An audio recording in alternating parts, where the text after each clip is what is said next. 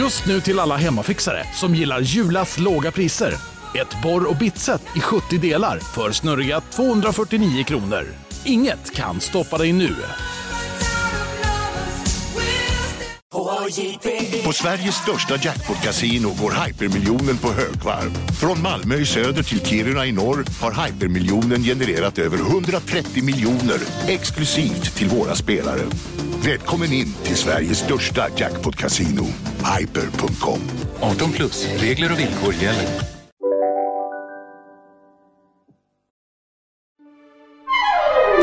Du lyssnar på en podd från Perfect Day.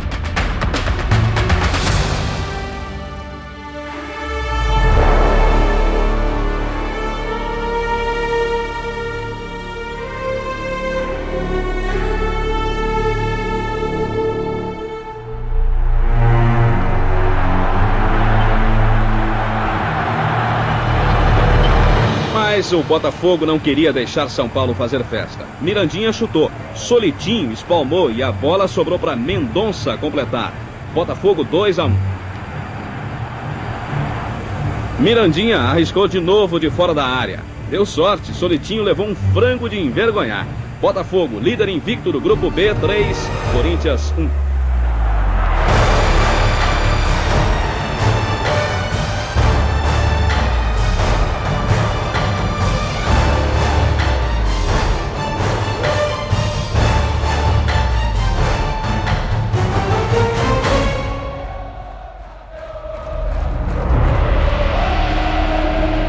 Och det här är ju en tid när även laget behöver en nystart. Va? Ja, det har gått rätt dåligt under 1981 för Corinthians, ja men i grunden delstatens största klubb. De förväntar ju sig att vinna Paulista-mästerskapet. Men 1981, då lyckas de sluta så lågt som på åttonde plats. Och Det innebär dessutom att de inte ens får plats i den nationella ligan som följer. För det är bara de sju bästa från Sao Paulo som får spela i den brasilianska ligan. Och helt plötsligt så står de där med en oplanerat tom kalender. Jaha, vad fan ska vi göra av den då?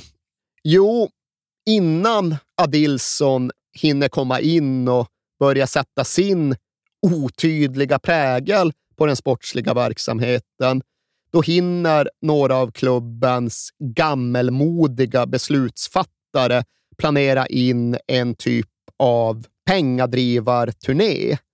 Ah, nu har ni varit för usla för att ge oss biljettintäkterna från den brasilianska ligan. Då får ni allt se till att åka iväg och dra in pengarna på något annat sätt. Så under vår europeiska vinter mellan 1981 och 1982, då packas Corinthians spelare in på några billighetsflyg och sen ska de ägna en knapp månad åt att kuska runt i Syd och Latinamerika för att spela lukrativa uppvisningsmatcher och fylla klubbkassan. De ska till Mexiko, de ska till Guatemala och de ska till Curacao. Och, ja, de ska mest överallt. Och Det här ser spelarna i hög utsträckning som en straffkommendering. De känner sig utnyttjade och Sokrates är besviken och upprörd för att det här innebär att han missar sin egen sons födelsedag. Och andra spelare i laget är väl ännu lite mer engagerade familjefäder än Sokrates och känner att det här är en orimlig uppoffring. Och de har en spelare som heter Casapava som går runt och gråter i Mexico City ja. när mariachi-banden kör sina smöriga familje och längtansballader. Så det är en kuvad och slokande spelargrupp som knuffas runt över kontinenten den här vintern. Men det blir en spelargrupp som reser sig och som sluter sig samman och som blir mycket starkare genom den här upplevelsen. Vladimir, Sokrates politiska storebrorsa till vänsterback, beskriver det som vi var som ett sönderslaget pussel när vi åkte på den här turnén. Men under resan märktes det vilka bitar som passade ihop och vilka som inte hade där att göra.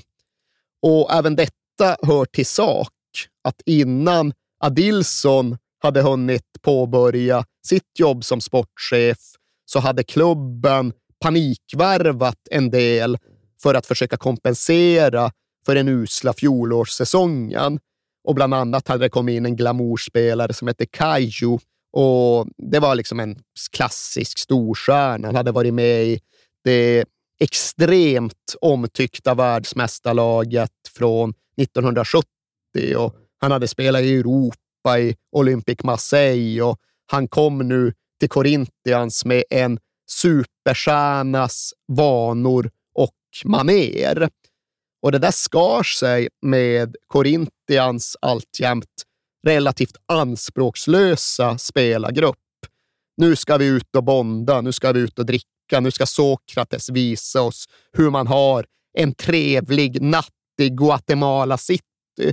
Ja, då kommer Kajo dit, beställer in ett par, tre flaskor champagne, dricker upp det mesta själv och drar sen därifrån utan att betala. Ja.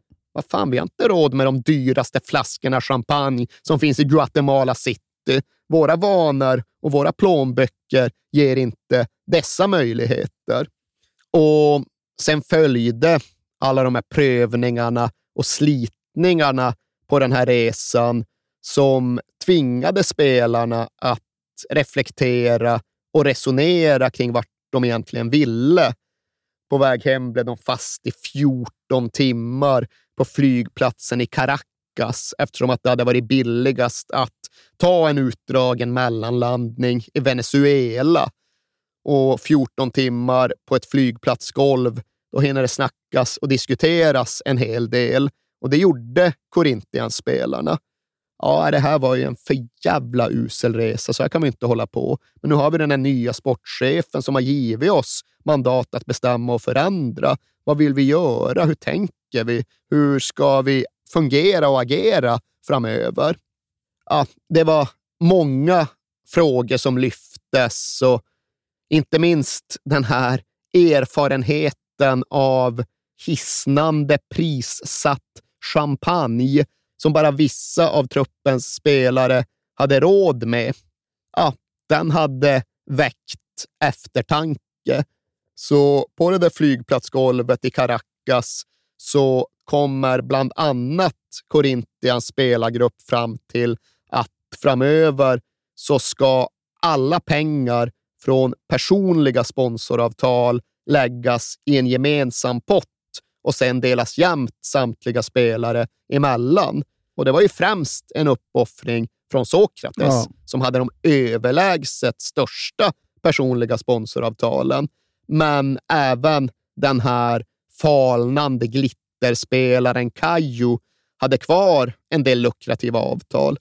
Och han vägrar ju. Ja, ja. Nej, men vad fan, vad tror ni?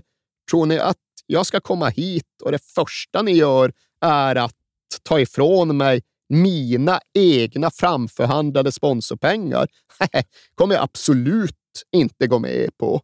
Och det går väl på ett sätt att se båda sidor ja. av den argumentationen.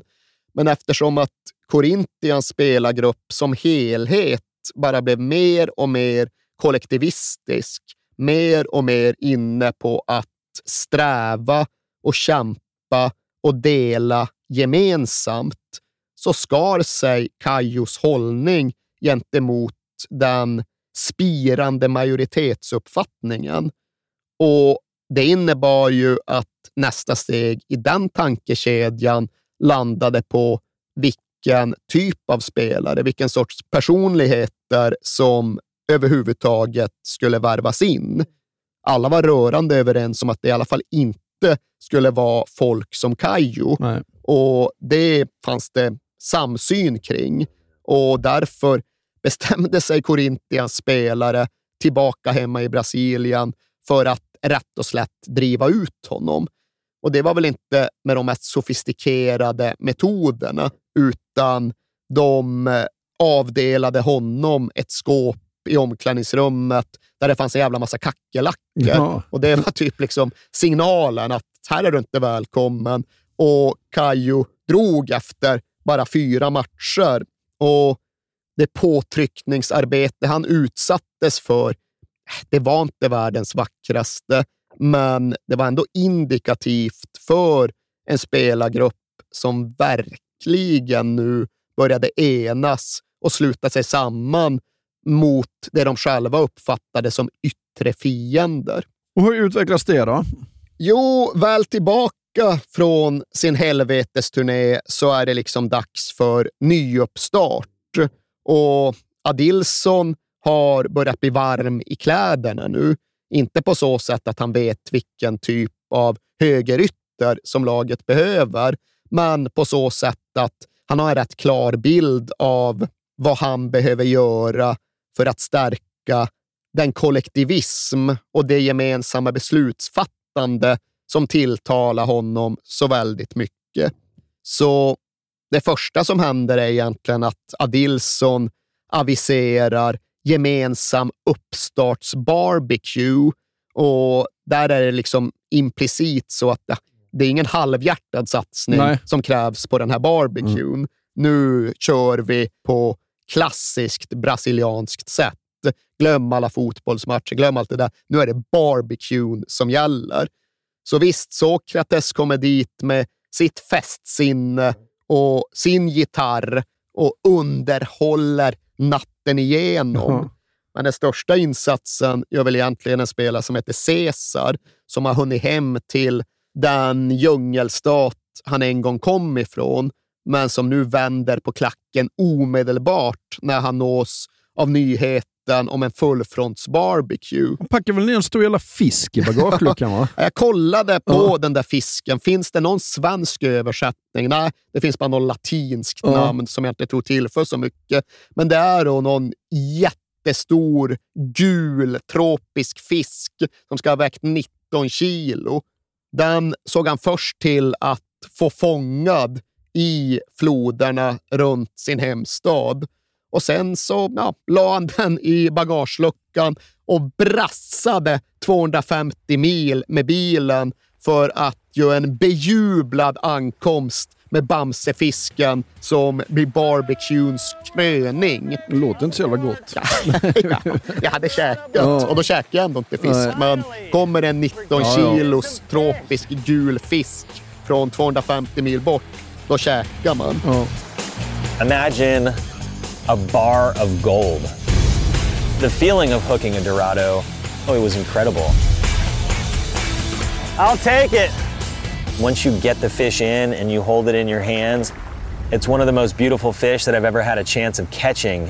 Damn, that feels good. Looks like there is gold in these waters. long, long ways to hook into this crazy bar of gold. Come on, like what? The beauty of the Golden Dorado I could only describe as almost biblical.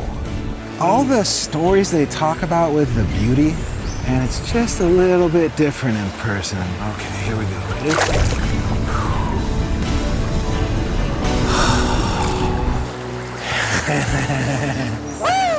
Och Det här kan ju låta som ganska trivialt och banalt, men faktum är ju att festen arrangerades med en väldigt tydlig baktanke. Nu ska det svetsas samman och nu ska det börja fattas en typ av gemensamma beslut av ny dignitet i värmen från barbecue-glöden. Så det är ju på den där grillfesten som Adilson verkligen uppmanar sina spelare att fortsätta gå, kliv längre in genom den här demokratiska dörren som jag nu har öppnat för er.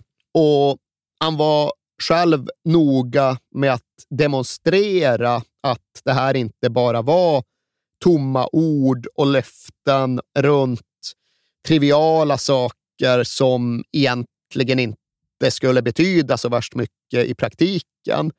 Utan han står där med en tropisk fisk på gaffeln och Sokrates sertanejo-plinkande på gitarren i bakgrunden och deklarerade menar, att hela klubbskötseln runt Corinthians framöver skulle ske på helt andra premisser. Han måste ju ha ett jävla mandat ändå, för att han är sportchef. Det finns ändå en president, det finns en styrelse. Ja, den där styrelsen ja. tycks ha varit någorlunda tandlös i relation till en president som då främst var uppbackad av Gavio Estafiel och som därmed kunde ge sportchefen mer eller mindre fritt handlingsutrymme.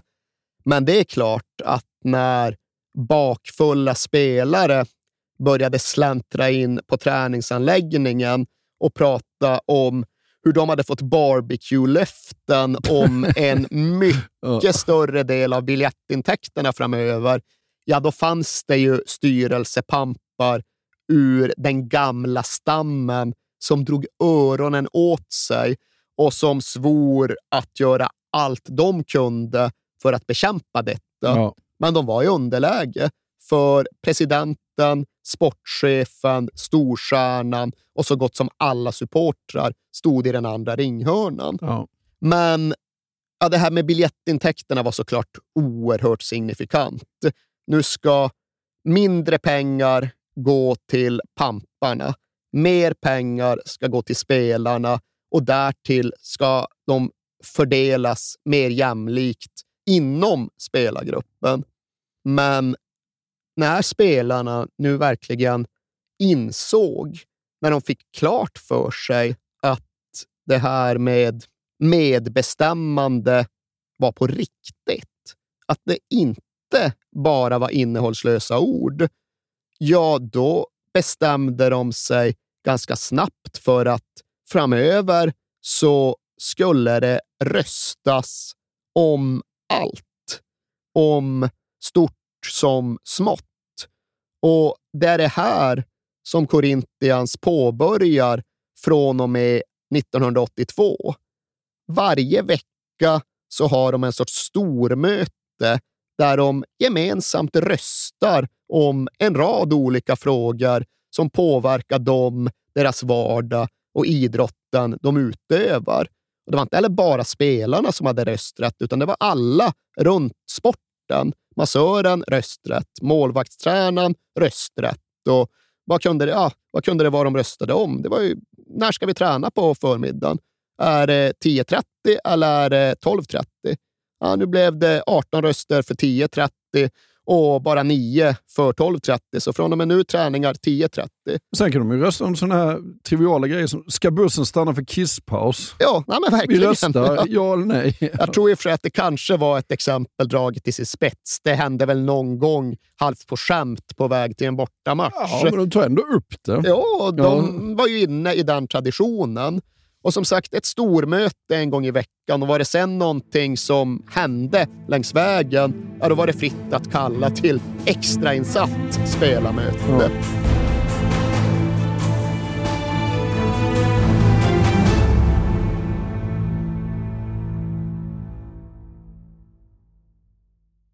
Jag vill inleda med att säga att det är garanterad jackpot på 13 miljoner på Stryktipset. Och fy fasen. Ja, visst. Skulle du behöva 13 miljoner eller? Ja, det skulle jag verkligen. Men vi måste säga först att vi är ju sponsrade av Stryktipset. Ett spel från Svenska Spel, Sport och Casino för dig över 18 år. Yes, och stödlinjen.se finns där för dig om du har problem med ditt spelande. Nej, men 13 miljoner ja. jackpot på Stryktipset, det är ju inte fel. Nej, då är det faktiskt dags att ladda en rejäl rad här känns det mm -hmm. så. Vet du vad som inte heller är fel? Nej. Födelsedagsfirandet och alla härliga mm. historier vi får in. Exakt, mm. för vi är ju mitt inne i Stryktipsets 90-årsfirande som vi firar med att läsa upp fantastiska historier från våra lyssnare yes. som skickar in dem till kings at perfectdaymedia.se. Precis, bomba på nu. Det är åtta månader kvar på det här firandet, så att, uh, vi kör nu. Mycket Stryktipshistorier vill vi ha mm. och i dagens har vi fått från Peter som skriver så här. Hej på er och tack för en helt otrolig podcast. Den har räddat mina veckor i snart fyra år. Tack så mycket Peter. Min historia är ganska färsk, men den om när det vänder på stopptid gav kanske inte de största pengarna. Men känslan i mig består. Jag spelar ofta för lite mindre pengar på Stryket, följer fotbollen men långt ifrån en nörd. Och allt såg väldigt bra ut senast, förutom på min etta på Manchester United mot Brentford. Var, ändå väldigt, eh, var ändå väldigt nöjd med hur resten satt. Men på stopptid satte min nya favoritspelare, skotten McTominay, två mål och vändningen fullbordades. 64 rader blev 12 000 kronor. Tack för en bra Det är podd. otroligt. Ja. Tack för en bra historia Peter. Ja, och som man älskar Scott McTominay. Gör man inte det? Ja, det, gör man faktiskt. Han- Han liksom kommer in i straffområdet jävligt bra faktiskt. Mm. Vi säger stort tack till våra vänner på Stryktipset. Tack.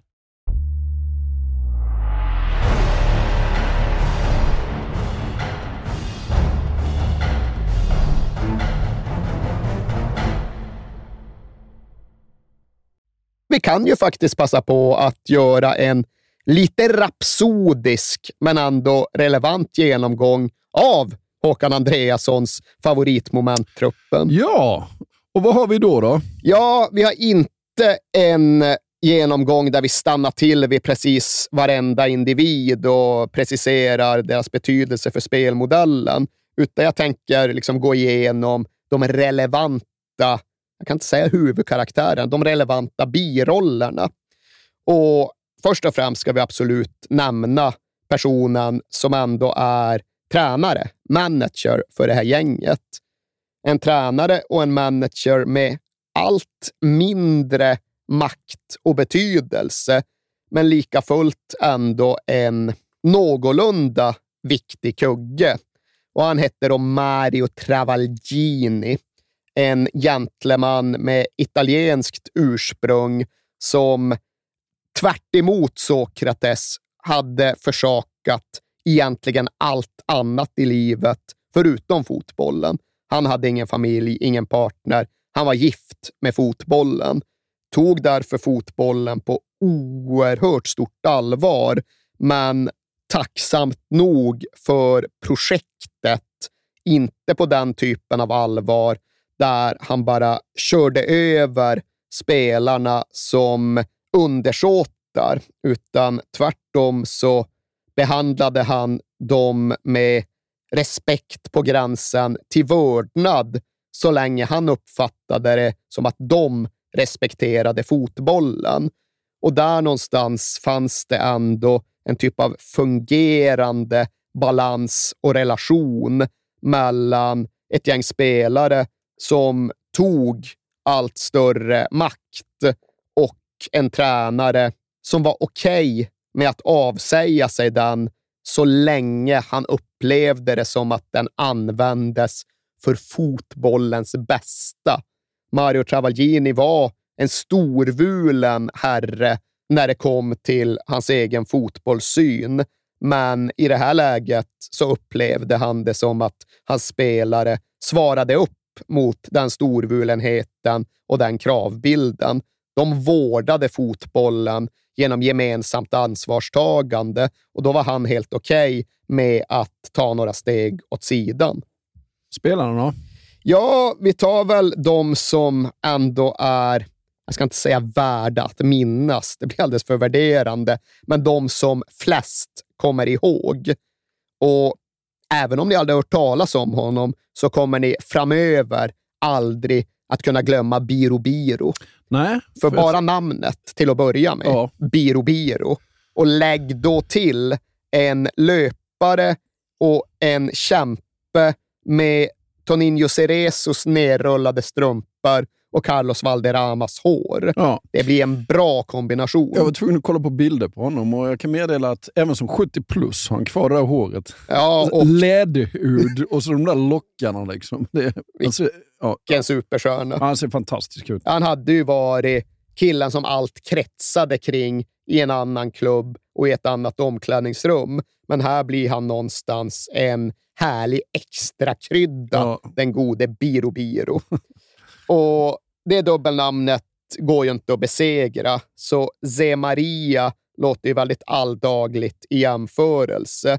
Men han var en aningen mindre revolutionär klubbikon och kulturbärare. Vladimir var ju den ena stora Korintianshjälten som gav hela den här grejen sin legitimitet från första början. Se Maria var inte fullt lika stridbar och ideologisk utanför planen, men var lagets hjärta på gräset. Han tog alltid kriget, alltid fighten för Corinthians och var högt älskad tack vare det. Och Sen är det klart vi kan nämna Ataliba för hans inlägg, hans så betydelsefulla inlägg. Men spelaren som verkligen sticker ut i den övriga truppen, det är då Walter Casagrande. Just det. Och det är ju den vid sidan om Sokrates som jag tror att, som jag tycker att folk från vår egen generation ta mig fan är skyldiga att känna till. Ja. Inte bara då för hans bidrag i landslaget, för det faktum att han vann Europacupen med Porto och baxade Torino hela vägen till en annan europeisk final, utan i den här kontexten för att han var så jävla perfekt för hela situationen, hela upplägget. Han är bara 18 år gammal när allt det här mullrar igång. Han är en av deras egna, själv hetlevrad Timau-supporter som har levt ett läktarliv. Och därtill då den här luckan som långhårig rock'n'roll-rebell. Tänk Hasse Eskilsson från 80-talet och så sätter du honom i en favela med lite skinnjackor, lite läder och lite bensin i blodet. Bensin i blodet.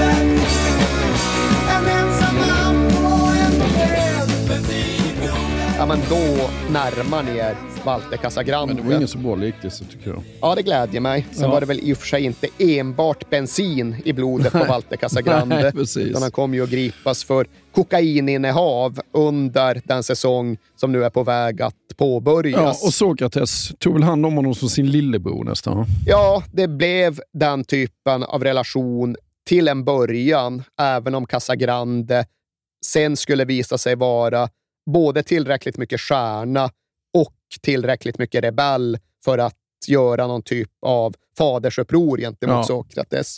Men här var det definitivt storbrorsan och lillslyngeln som ihop med Biro Biro stod för en väldigt betydande del av den enorma karisman som omgärdade det här Corinthians-laget. Mm. Absolut brassarnas VM-lag 82, ja, ja, Sicko är det, allt det där. Men som klubblag betraktat, ifall man hade haft de här lite närmare in på sig, ifall man hade vuxit upp med dem och sett deras look, deras matchtröjor, deras mm.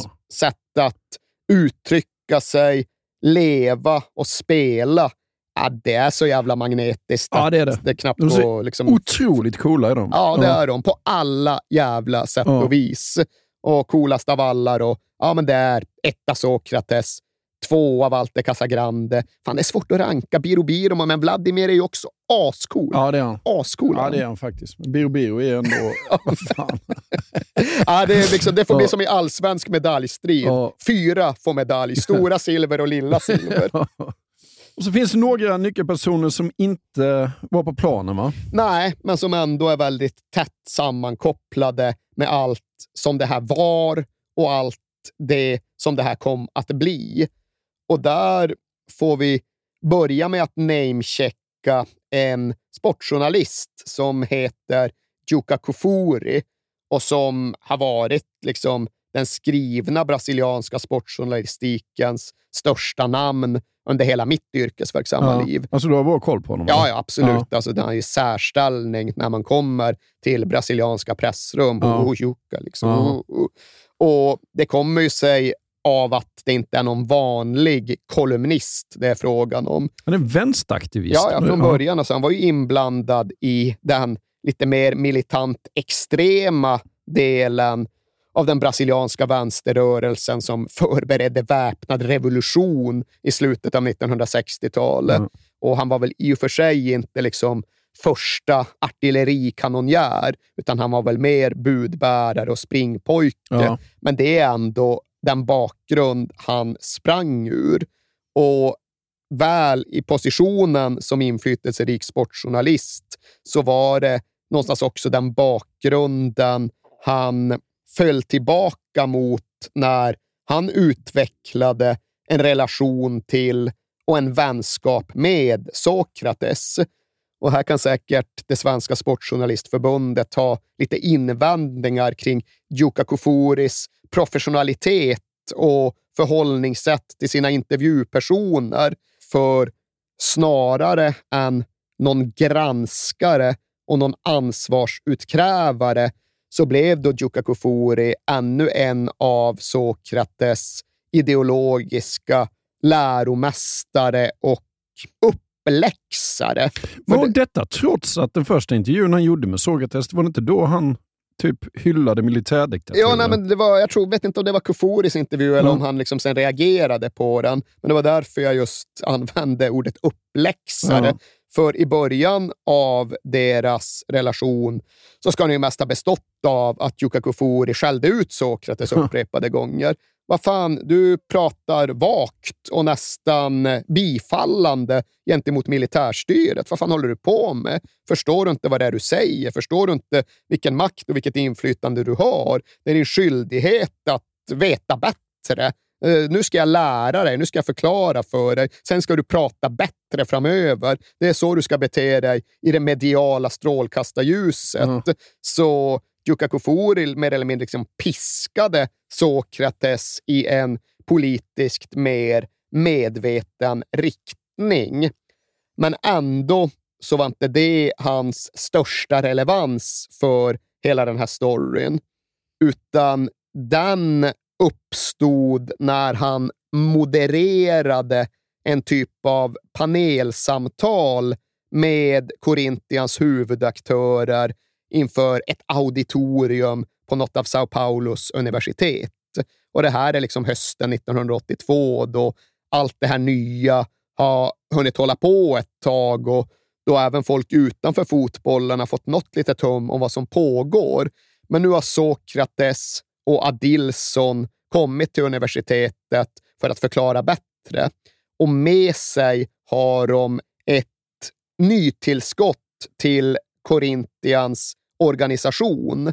För även här har Adilson då varit nytänkande. Han har utgått ifrån Corinthians enorma spännvidd och dragit nytta av hur folk från alla samhällssektorer sympatiserar med klubben. Det är inte bara generaler och oppositionspolitiker. Det är ju även sprättar från reklamvärlden. Inte minst då ja, men den största reklamsprätten av dem alla, eller om ni så vill, det största marknadsföringsgeniet av dem alla.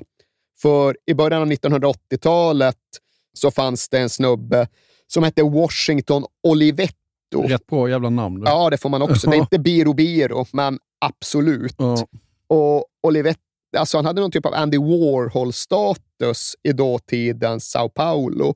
Han var ett marknadsföringsgeni, men som hela tiden var inne och snuddade vid popkonsten.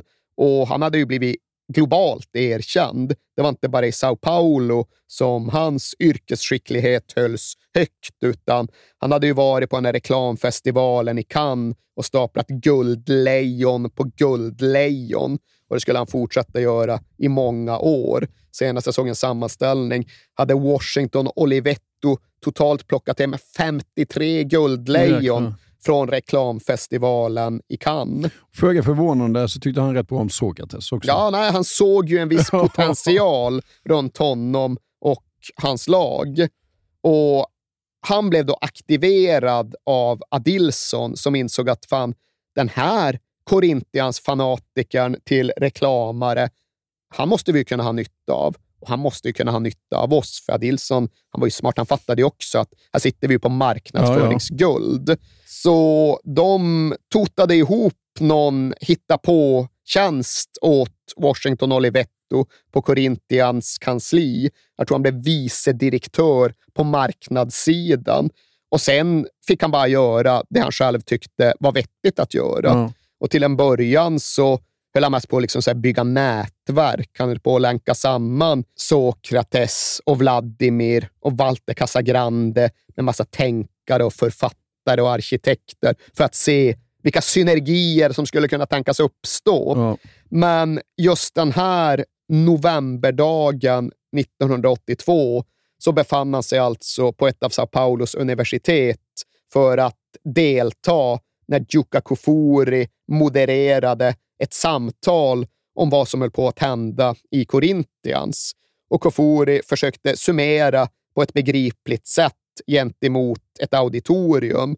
Och han just förklarade att ja, men när spelarna har det här inflytandet och den här bestämmande rätten och när klubbledningen ger sitt bifall och när vi i medierna i allt högre utsträckning begriper och försöker förklara, ja, men då närmar vi väl det som måste beskrivas som, på svenska, en typ av korintisk demokrati. Ja. Och det låter inget vidare på svenska, men på portugisiska blir då termen democracia corintiana. Ja. Och det där räcker det ju att Washington Olivetto hör en enda gång för att inse att där har vi det jag behöver Ja. för att göra mitt PR-jobb. Där har vi parollen, där har vi paketeringen. Och det är från och med den här dagen som han ser till att hamra in i vartenda brasilianskt huvud att ja, men ni refererar inte längre bara till fotbollslaget Corinthians. Ni refererar alltid till Democracia Corintiana, Ja. för det är det som detta från och med nu handlar om. Något mycket större och viktigare och för den delen snyggare och sexigare än bara något trist jävla fotbollslag. Demokratia Corintiana. Ni hör ju själva. Ja.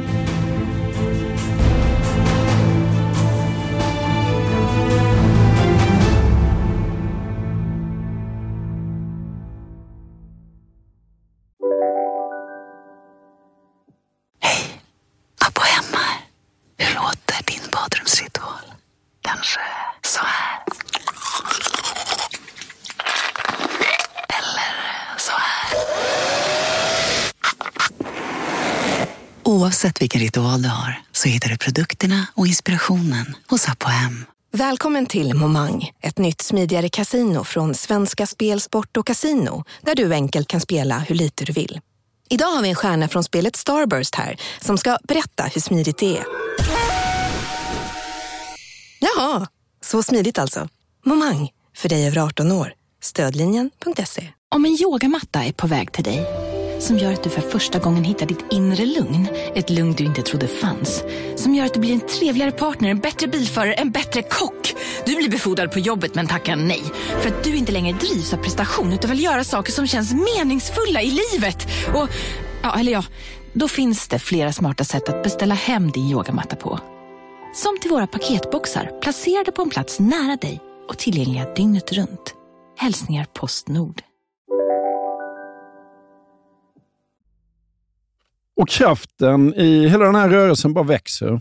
Ja, nu är det ju bara en dryg månad sedan det fick sin paketering. Men Vladimir säger själv att jag kan dela in mitt liv i ett före och ett efter Demokratia Corintiana. Och just det här att de klarade av att kombinera sitt samhällsinnehåll med framgång, det var så fundamentalt för att nå genomslag. För Sokrates, alltså han kom ju dels att börja prata om just det här sambandet mellan då seger och demokrati. Han liksom började använda fotbollsresultaten som någon form av ideologiskt bevis för demokratins kraft. Men han märkte ju också att det funkade, att folk började göra den associationen. Liksom demokrati, vad, vad, vad är det det står för egentligen? Ja, men fan, det är ju framgång, Mm. segrar, lyfta bucklar, framtid, allt det där. Och Det kanske kan låta så väldigt trivialt och på gränsen till raljant, men här måste man då sätta sig in i realiteterna som rådde i dåtidens Brasilien. För till att börja med så var ju fattigdomen och analfabetismen väldigt, väldigt utbredd. Den genomsnittliga brasilianen kunde inte läsa eller skriva 1982. Och dessutom var det då en eller ett par, tre generationer som levt hela sina liv under militärdiktaturen. Mm. De visste inte vad demokrati var. De hade aldrig undervisats kring innehållet i det konceptet. De kunde liksom inte ta till sig hur det var tänkt att fungera, för de hade aldrig stött på konceptet i hela sina liv.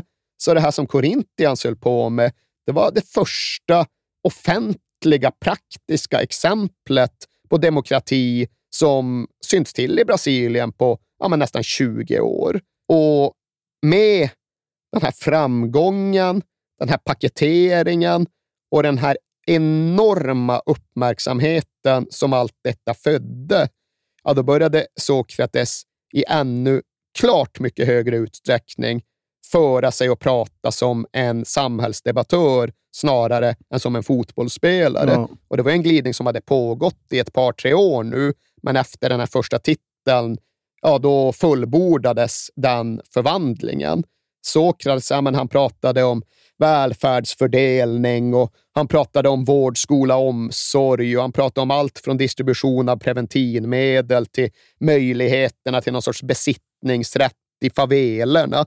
Så han gjorde sitt demagogiska jobb på sin kant och på ett annat håll satt ju Washington Olivetto och körde sin grej. För okej, okay, de hade börjat använda Democracia Corintiana som paroll. De hade uppmanat alla andra att också använda det och de hade tagit fram de där första tröjorna som manade till röstning. Men nu skulle ju Washington Olivetto dra det ett steg längre.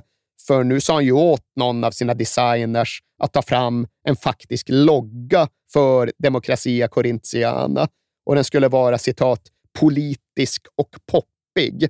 Och visst, den blev både politisk och poppig. Ja, den är verkligen inte dum den heller. Nej, alltså, den har ju någonting med det liksom... Blodstänk och grejer. Alltså, det är så jävla bra. ja. Och nu uppfattar de ju sig som rätt osårbara och oåtkomliga för liksom skruva tillbaks kalendern tre, fyra år och föreställ ett fotbollslag som går ut till match med tröjor som då både antyder att sittande regim har lett till blodspillan i Brasilien och ja, men i praktiken uppmanar till ett helt annat samhällssystem. Så fullständigt otänkbart bara några år dessförinnan. Ja. Som sagt, att det kom fram en banderoll på en läktare 1979, det var omstörtande. Ja. Och så nu detta. Men ja, där någonstans så gick väl Olivetto och Corinthians över någon typ av gräns. För det blev inte många matcher i de tröjorna innan fotbollsförbundet helt enkelt förbjöd dem. Nej. För fotbollsförbundet CBF de var fortfarande styrda av militären. Där satt överstelöjtnant Bastos i styrelsen och han helt enkelt beordrade Corinthians att ta bort den här demokratiloggan, för annars skulle de helt enkelt inte få spela Nej. mer fotboll i Brasilien. Och ja, Du frågade tidigare om vad en Sokrates tröja med rösta den 15 skulle vara värd vet fan om inte de här Democracia Corintiana-tröjorna är värda ännu lite mer. Ja, jag har bilden av att de hann användas i ännu för, färre matcher Jaha, faktiskt. de är nästan ännu coolare. Och ännu mer slagkraftiga. Ja, ja. ja så där får, du, där får du öppna din Sollentuna-plånbok på ännu lite vidare gavel ja, ifall du ska precis. ropa hem den. Här stod de ju på toppen, men eh, nu var ju vägen faktiskt lite grann neråt. Ja, men det var väl just en sån där situation då de någonstans hade nått toppen och kände sig allsmäktiga och trodde sig, tyckte sig kunna komma undan med precis vad som helst. Och sån visade sig inte verkligheten ha hunnit bli. Så funkade inte Brasilien. Så funkade för den delen inte fotbollen. För det hade ju varit så utopiskt fint fram till och med nu. Det skulle röstas om precis allting och det röstades också om precis allting. Och liksom det var schyssta omröstningar och även om Sokrates och Vladimir var dominanta så var inte de andra överkörda utan ja, men liksom, det verkade skötts bra fram till och med nu. Men som vi har sagt så uppfattade så gott som alla centralfigurerna fortsatt sportslig framgång som själva förutsättningen för att hela projektet skulle kunna utvecklas vidare. Och när då de allra främsta, starkaste beslutsfattarna runt Korintians satt och snackade ihop sig in i 1983, ja, då hade de, och nu pratar vi om sportchefen Adilson och om Sokrates, då hade de en uppfattning om att det kanske skulle krävas en förstärkning på målvaktssidan ändå, för annars skulle det bli svårt att upprepa framgångarna. Och Det innebar då att det presenterades ett förslag för spelargruppen som gick ut på att det fanns en möjlighet att hämta in den väldigt välmeriterade Emerson Leao som ny keeper. Men som det hade varit vid tidigare tillfällen så fanns det olika uppfattningar. Och ja, nu var det väl ännu tydligare splittringar än någonsin tidigare. Han hade väl rätt dåligt rykte? Ja, ja. kontroversiell, egensinnig, egoistisk. Ja, men den typen av bild fanns det av honom. Och Det ledde till att flera av nyckelpersonerna i Korintians var emot. Vladimir var emot. Walter Casagrande var emot. Vad de tre målvakterna tyckte behöver vi knappt ens säga, för de ville naturligtvis inte ha in den här ja, men ersättaren som skulle gå före de alla tre. Men Sokrates han argumenterade och han drev på och tack vare hans status så blev det ändå så att när röstningen genomfördes så blev det majoritetsbeslut på att Emerson Leao skulle in. Och där skulle det ändå ha kunnat fortsätta med någon typ av bibehållen frid och fröjd ifall inte Adilson hade tappat huvudet alldeles. För tydligen är det han gör att han liksom klappar i händerna, säger bra, då var den omröstningen slutförd och den gick ju precis som vi trodde. Så då kan ni lika gärna hälsa på er nya lagkamrat redan nu. Här kommer han, Emerson Leao. Va? va, va? Så jävla Vadå, fin- är han här? Jo då, han har stått i rummet bredvid och lyssnat på er debatt och följt er omröstning. Och i grunden så hade det inte spelat någon roll hur ni röstade, för vi har redan skrivit kontrakt med honom. Det är jag och Sokrates som har bestämt. Och det där var ju så, ett så svårbegripligt ja. brott mot allt vad de hade varit och vad de hade sagt sig stå för. Och det spelar naturligtvis ingen som helst roll hur bra eller dålig målvakt Emerson Leao var. Det spelade knappt någon roll hur bra eller dålig lagkamrat han skulle visa sig vara. Bara det här bedrägeriet ja. gentemot hela saken. Vad fan tänkte de med? Oklart. Och även här, alltså det här är ju i Brasilien ett så extremt väldokumenterat historiskt skeende. Så det finns ju flera dokumentärer och det finns en bunt böcker. Och det finns ju böcker även på engelska och på vartenda språk du kan hitta. Så det finns ju väldigt mycket skrivet om allt det här.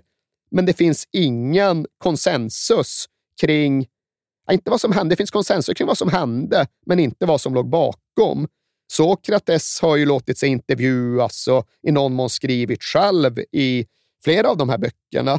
Men det är ju en senare fas av livet när han antingen inte klarar av att vara konsekvent eller väljer att inte vara konsekvens eller rätt och slätt har glömt bort. Så hans version skiljer sig från gång till gång. Bara, ah, men det där kommer jag inte riktigt ihåg. Ah, men så gick det nog inte till. Och i vissa lägen, är jo, fan, det blev fel, jag vet inte. Och, jo, det blev fel, men jag tänkte på det här och det här. Men det liksom finns ingen begriplighet Nej. kring varför det skulle bli så här. Men följderna är ju ganska enkla att föreställa sig. liksom Walter Casagrande, den unga revolvermannen, han drar ju från höften och reagerar med sånt ursinne att klubbledningen med spelargruppen som bifall bestämmer sig för att ge honom 40 dagars avstängning. Vad fan har han sagt då? Ja, nej, det... 40 dagars avstängning och stora stjärnan. Då måste man bete sig. Ja, och till sak hör ju också att Emerson Leao ja, men han blandar och ger som målvakt. I vissa matcher så är han fenomenal och i andra matcher så gör han misstag. Och i framförallt en av de här böckerna, en som handlar om, ja, den utgår från just relationen mellan Sokrates och Walter Casagrande, liksom bröderna och deras demoner, eller vad fan nu ramen är. Där går de in djupt på just olika dialoger som ska ha utspelat sig dem emellan. Och där hävdar de ju att efter att Emerson Leao gör en tavla tidigt på säsongen så gör han inte det som man förväntar sig i Corinthians. Där förväntas man ta ansvar för sina handlingar och sina misstag. Man håller upp händerna, man säger det var mitt fel och sen är det bra med det, sen går man vidare. Men istället ska ju han då ha gnällt på sina lagkamrater. Det är backarnas fel. Och i samband med det så ska Sokrates ha insett hur fel ute han hade varit, att ett misstag hade begåtts och han ska då även ha erkänt allt detta för Walter Casagrande och försökt få hans förlåtelse. Men det satt djupt inne för Walter Casagrande som kände sig så jävla förrådd och bedragen. Han menar ju att det blev aldrig samma sak igen, mm. vare sig med Sokrates eller med hela grejen. För Sokrates, han hade, liksom, han hade begått ideologiskt självmord. Han hade utfört ett angrepp på sig själv som inte kunde läka. Men det som också sägs och skrivs och uppges, det är då att Sokrates från ungefär den här dagen, vilket är typ så mars 1983, ska ha börjat anstränga sig mycket hårdare på fotbollsplanen för att kompensera för sin egen dumhet. Ja. Fy fan, nu har jag ställt till det, nu har jag förstört, nu måste jag försöka läka och hela så gott jag någonsin kan. Och det var kanske inte som inför VM 82 att han slutade röka. Nej, nej. Så ångerfull var han inte. Men när han väl var på planen, då sprang han för fyra och kämpade för tolv.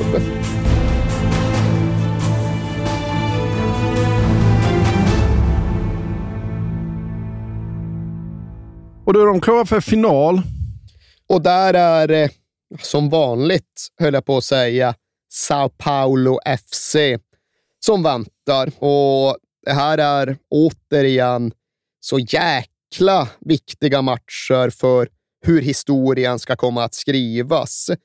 Corinthians har möjlighet att vinna delstatsmästerskapet för andra året i rad och det har de inte gjort på 30 år. Så här finns möjligheten att radera ut mycket av det som varit jobbigt under året och istället få historien att minnas vinnarna, de demokratiska vinnarna. Men kanske fanns det ett inslag av att de drivande runt konceptets själva kärna bar på en osäkerhet kring hur allt skulle sluta och hur allt skulle bli ihågkommet. För efter den första finalmatchen hade Corinthians ett övertag. De hade vunnit med 1-0 och Sokrates hade såklart avgjort, trots att han körde pizza och bärs hela natten före matchen. Men nu funderades det kring hur det skulle ramas in och hur det skulle paketeras runt det som många ändå misstänkte kunde bli en typ av sammanfattande avslutningsmatch för allt det här med Demokratia Corintiana. Vem visste vad som skulle bli kvar året efter? Vem visste för den delen hur matchen skulle gå? Det som i alla fall stod klart, det var ju huvudfigurerna ville göra någonting. De ville skapa någon form av slutscen och de ville kanske i någon mån även göra det oberoende av slutresultatet. Även om Corinthians föll och förlorade i själva matchen så ville de åstadkomma någonting som skulle kunna bli ihågkommet som ögonblicksbild av hela den här tanken, hela den här idén. Och det där med budskap på tröjorna, det hade ju det militärstyrda förbundet förbjudit, så vad skulle de egentligen göra? Ja, den frågan fick då sitt svar minuterna före avspark, då hela Corinthians lag gick ut till match bakom en stor jäkla banderoll. Och nej, jag ska inte försöka med portugisiskan, men på svenska löd ju budskapet rätt och slätt vinst eller förlust, men alltid med demokrati. Ja. Och det blev inte demokrati trots förlust. Det blev demokrati i vinst även den här gången. För såklart gjorde Sokrates det avgörande målet på stopptid och därmed hade han alltså gjort mål i båda finalmatcherna, i båda semifinalmatcherna och detta på då ett avgörande mål i finalspelet året före. Så ja, det går med rätta att hävda att han var de stora matchernas man i Corinthians. Ja. Och det går även att tycka att han kom rätt långt i den här egna strävan att kompensera för dåliga beslut med att spränga sig själv bortom gränserna nere på planen. De vann trots Emerson Leao som satte sig på första bästa buss tillbaka till Palmeiras efter säsongen. Du så, Sokrates citat. Ja, det är faktiskt ja, det, det är väl funnet. Ja. Om Gud skapade människan så skapade djävulen Emerson Leao. Ja, det är faktiskt skitbra. Det? Ja, han har kanske tagit hjälp av Washington Olivetto, ja. för den parollen är slagkraftig på ungefär samma sätt, på ett besläktat sätt som vinst eller förlust, men alltid med demokrati. Ja, det känns som att den här Olivetto har haft många fingrar med i... Du vinner inte 53 guldpalmer för intet, som vi säger så, i smädelsesvängen. Sån jävla fingertoppskänsla i allting. Även andra säsongen får de alltså ihop till ett segertåg, men nu börjar ju slutpunkten närma sig. Ja, på ett eller annat sätt. Men om Democracia Corintiana tillbringat en betydande del av 1983 i någon typ av uppförsbacke så känns det nu som att det jävlar är dags för nedförslut. För farten är hög nu och slutdrakan närmar sig i det stora, viktiga loppet. I processen runt hela Brasiliens återdemokratisering. För under den här tiden så har det utlysts presidentval. Men ja, det är ju då presidentval med reservation. Det är inte utlyst ett helt öppet och fritt presidentval där folket helt enkelt röstar på en kandidat som de uppfattar som bäst. Utan det är då ett presidentval som ska genomföras genom någon sorts militärråd, någon typ av elektorskollegium. Och detta är begripligt nog en situation som väcker motstånd.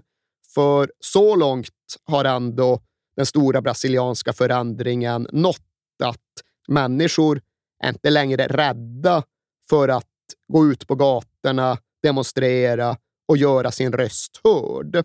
Och Detta medför då att ja, men egentligen från och med april 1983 till april 1984 så växer en rörelse fram för befolkningens rätt att fritt välja en president. Och det här var naturligtvis en rörelse som Corinthians hakade på. Den hade gult som någon typ av kampanjfärg. Så Sokrates såg till att Timau-spelarna så gott som mangrant alltid hade någon gul detalj i sina matchdräkter. Sokrates han använde främst gul tejp för sina benskydd och valde på så sätt färg och sida.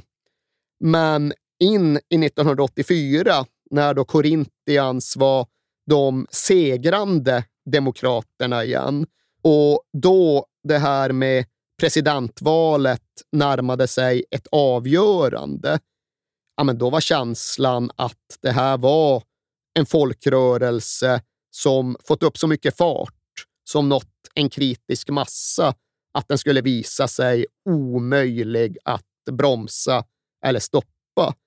För våren 1984, det är hundratusentals människor på gatorna i så gott som varenda större brasiliansk stad. Du får ihop säkert en miljon i Rio de Janeiro och när det väl är dags för den största kraftsamlingen den 16 april 1984, då är det frågan om det räcker med en miljon när du ska räkna demonstranterna i centrala Sao Paulo. Det finns ju de som menar att du snarare måste räkna upp emot två miljoner. Ja. Men vem fan vet Nej. när det är så stora folkmassor det är frågan om.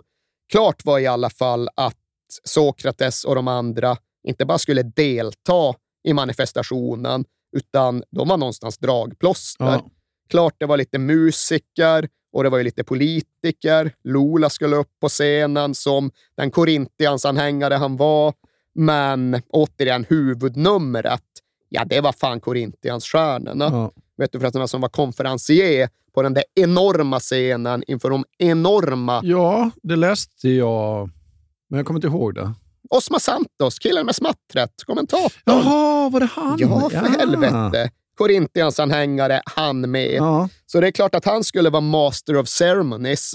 Och Sokrates, Walter Casagrande och Vladimir, ja, de läser ingenting av försenade spelarbussar, utan de tänker att de ska ta bilen in till stan, men de kommer knappt 200 meter Nej. innan det är helt igenkorkat och de får ta metron.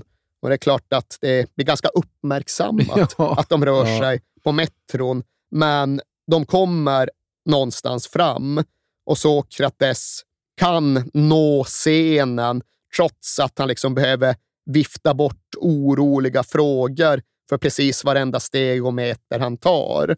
För det där surret, snacket om Europa och Italien, det har inte blivit tystare under året som gått, utan alla vet att Inter till och med har varit på besök hemma hos Sokrates i Riberai Preto under karnevalen och det närmar sig. Det oundvikliga närmar sig. Sokrates kommer att lämna Korintians och flytta till Europa. Men kanske, kanske ändå, snälla, en säsong till. Eller en halv säsong till. Eller någonting. Ja, det var främst de frågorna som ändå mätte Sokrates då han plogade och banade sig en väg fram mot scenen. Det där med politik och presidentval, absolut, men man får ju ändå lov att liksom värdera, vikta och prioritera i debatten.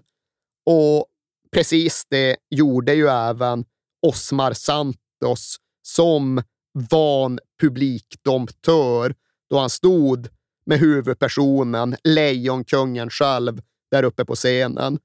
Det var lite rundsnack om hur viktigt det var med ett fritt presidentval, men det behövdes ju något mer för att verkligen elda igång och mana på massorna.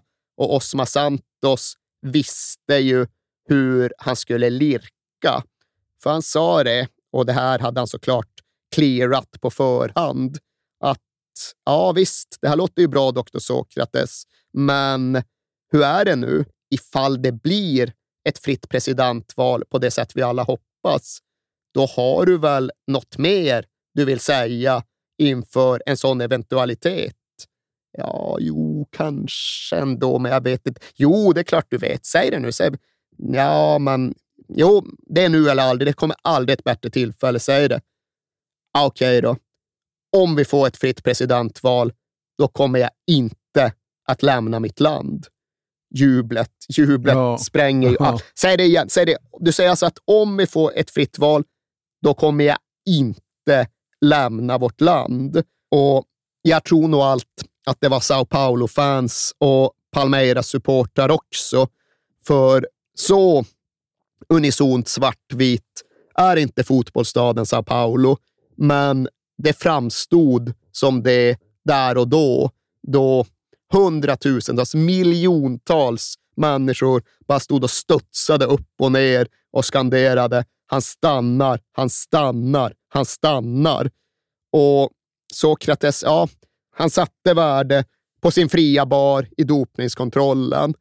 Han levde för det där ögonblicket när hans demokratiska fotbollslag vann den första Paulista-titeln. Men därutöver så är ju detta ögonblicket som fullbordar triptyken, ja, men som, som fullbordar hans livstrippel.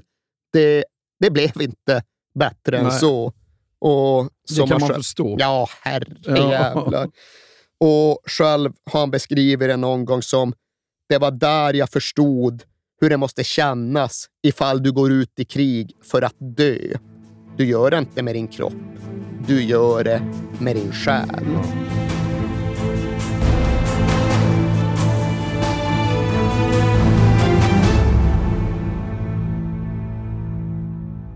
Och vad hände med demokratin i Korintians efter det här? Du, den dog. Ja. Ja, det är ju den lite förenklade, men ändå sanna beskrivningen. För med Sokrates borta och entusiasmen försvunnen och styrfarten falnad så fanns det inte längre någon som drev demokratiprojektet i Korintians, utan tvärtom så försvann det lilla som återstod iväg i diverse interna bråkkäbbel och maktkamper. Och det fick då följden att det som tidigare verkade helt uteslutet och otänkbart nu plötsligt framstod som rätt rimligt för alldeles för många berörda. Gick ett par år, sen var Vicente Matteus tillbaka som klubbpresident igen. Och var det inte redan begravt, det här med Demokratia Corintiana, ja, då grävdes det definitivt ner som konsekvens av det. Men det innebär naturligtvis inte att allt bara var förgäves, att inget av det som hänt var värt någonting. Det blev visserligen lite försenat och det blev måhända även en aning utspätt. Men 1989, ja, då höll Brasilien sitt första fria presidentval sedan militärkuppen 25 år tidigare. Och här är ju alla historiker och bedömare överens om att det här svartvita fotbollslaget från Sao Paulo, de hade en del i processen som ledde dit. De var en del i att Brasilien skulle återfå sin frihet. Och sen kan det diskuteras hur stor eller liten den delen i själva verket var. Men bara det faktumet gör naturligtvis detta Corinthians till ett av de mest betydelsefulla fotbollslag som överhuvudtaget funnits. Nu har det ju redan gått mer än ett årtionde sedan vi förlorade Sokrates, men den allra största myten runt denna myternas fotbollsspelare, den uppstod väl talande nog just i samband med att han faktiskt lämnade oss. För det ska ju då vara sant. Han ska redan i ett tidigt skede i livet ha sagt och slagit fast att jag vill dö på en söndag på samma dag då Corinthians vinner en titel. Och Sokrates kropp gav ju då till sist upp under de tidiga nattimmarna av den 4 december 2011. Och där finns tydligen någonting i brasiliansk begravningstradition som innebär att ceremonin om möjligt ska genomföras redan senare samma dag. Så det sker ju. Sokrates begravs redan på eftermiddagen den 4 december 2011 och det är en kista draperad i Korintians flagga som sänks ner i en grav där stenen sedan omedelbart omsluts av en Korintians flagga. Och den kistan, ja, den sänks ner i jorden nästan exakt samtidigt som Corinthians går ut på planen för att spela mot Palmeiras om den brasilianska mästerskapstiteln. Och det första som sker inför avspark, det är ju att samtliga Corinthians-spelare samlas i mittcirkeln och höjer sina knutna nävar mot himlen som en hälsning till Sokrates. Och sen går de ut och tar den poäng de behöver för att uppfylla Sokrates sista, eller i alla fall tydligaste, vilja. Jag vill dö på en söndag, på samma dag som Corinthians vinner en titel. Det gjorde han.